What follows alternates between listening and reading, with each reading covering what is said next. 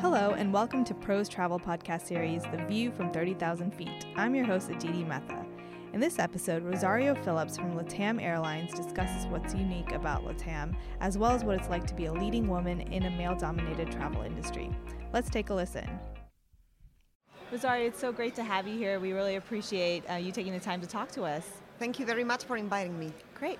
So, can you tell us a little bit about your background and how you landed in the travel industry?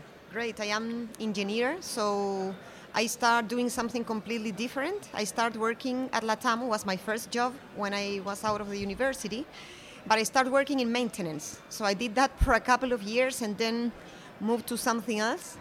But really missed the company uh, and the industry and went back to do something totally different. So I, I rejoined the company uh, in the sales team specifically and I did also like a little bit of like network planning and other things in the commercial team uh, before landing into revenue management. That is definitely what I enjoy the most. And I have, I have been working in revenue management like for 10 years, more or Wow. less. I had like a, an interruption for a couple of years to study abroad, and I also worked in Amazon a couple of years. But then I returned to, to South America and specifically to LATAM again to revenue management. Oh, that's great. Yeah. So, LATAM, it's a very unique airline in that it covers so many markets. So, what's so unique about LATAM and the markets that you serve? I think that something that is very unique uh, about LATAM is that uh, main of our operations are in South America. We operate six domestic markets in Brazil, Colombia, Ecuador, Chile, Argentina, and Peru, on top of all the international routes, of course.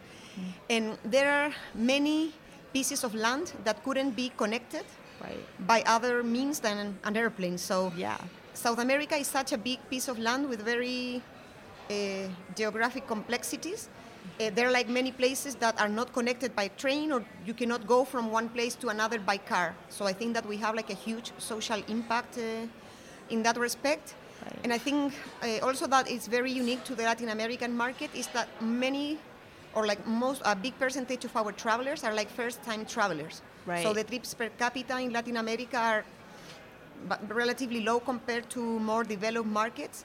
So we are also changing a lot uh, Right. people's lives, getting them to an airplane for the first time. Wow, that's really interesting. What are some trends that you're seeing in the travel industry that's impacting innovation at LATAM?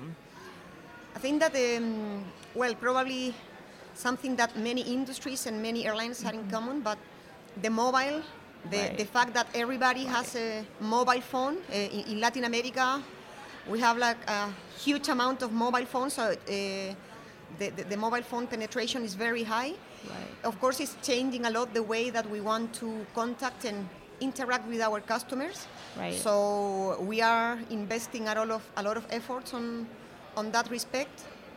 I think that the data and all this uh, trend uh, on data and analytics, Right. like all the information that is available on the internet, on social media, and how we use this data to make better decisions uh, in revenue management, but also in other decisions or like other parts of our product or value proposition are things that we are like really incorporating. So we are working on on, on, on all this uh, use of data and we created uh, last year our analytics like corporate analytics team and we did like a whole organizational change Right. to be able to cope with the challenge in a proper way Right. so I think that trend is also very important.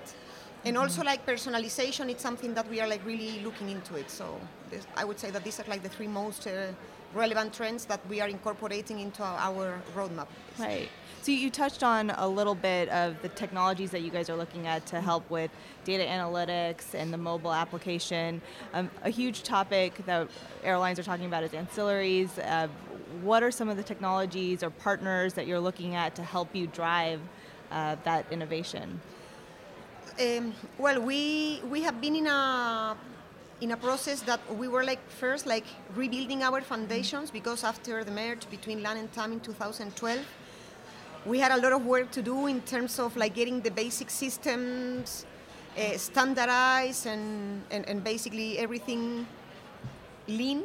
Yeah. So that took us quite a, a time, and now like since the last like three years, we are looking at the getting new technologies. For example, we are like working hard on the new sales technology or like Right. NDC partner. So not much that I can comment on that because we are on the middle of the process. Yes. Um, we are also working in, in some other initiatives with like small startups, uh, trying not to build everything by ourselves. So we are working with a Spanish company, Caravelo, to create some kind of solutions to interact with our passengers when we have a contingency or we have like uh, flights where that we could be like post optimized. So it's something that we are working with them, and and and I think that's uh, probably the most uh, relevant part. We continue working with Pros in Yeah. in some other initiatives. So, for example, we migrate to a new group platform that is GSO. So we are very open in terms of uh, looking for technologies. So um, of course that there are like some things that are like tied to our foundations, but um, but we we want to get the best Of of all of the world. So we work like with big vendors, like uh, startups, and also some things are like developed by ourselves. uh, so Right, a bit of everything. Yeah, there's a lot of projects, lots of moving Yeah. parts for that digital transformation at Latam. That's great. So I'm going to change tracks a little Mm-hmm. bit. Um, this is a topic that I really love talking about. It's women in travel, and we Wow. understand Yeah. you're a woman, um, a leader at Latam. I'd love to hear more about your experiences and the unique opportunities you've had as a woman um, in the travel industry. Well, Latam um, is a company that has like evolved a lot during the the 10 years that I have been there. So every time we are having like more and more women in executive positions. Right. So there are like a couple of things that I really highlight as like very great experience being a woman at Latam. So one is that I have never been I don't know, like being set back in terms of opportunities for being a woman. So in fact, my husband works at the company as well, and Yeah. I remember when the merge between LAN and TAM happened, that uh, a lot of people was being considered to go to work in Brazil, and something that I really appreciate is like that instead making conclusions uh, based on what my husband would do or not, uh, they gave me the chance to speak up by myself. so That's I was offered like same opportunities than all my peers, and they asked me directly if I will be willing or not to go to to Brazil if I wanted to. So they they considered me as an individual, and they didn't infer that because I was a woman or I was like just married or my husband was like not moving. That was like my decision too. So I, this is something that I really appreciated. Then something that for me was like even more inspirational is that I had a couple of pregnancies that were complicated, so I had to spend a lot of time like in medical leave, and and, and for, for me this like was never an issue. So in fact, I was promoted during that time Wow. because there was a position that was open because the, the manager that was there uh, moved to another position in Colombia, Right. and they considered me for that role because they thought that I was the best person, and they wait for me. So they, they didn't put me back because I was on the middle of the process of uh, being pregnant and so on. So I think this was something like very unique and, and very awesome about Yeah, that is about Latam. great.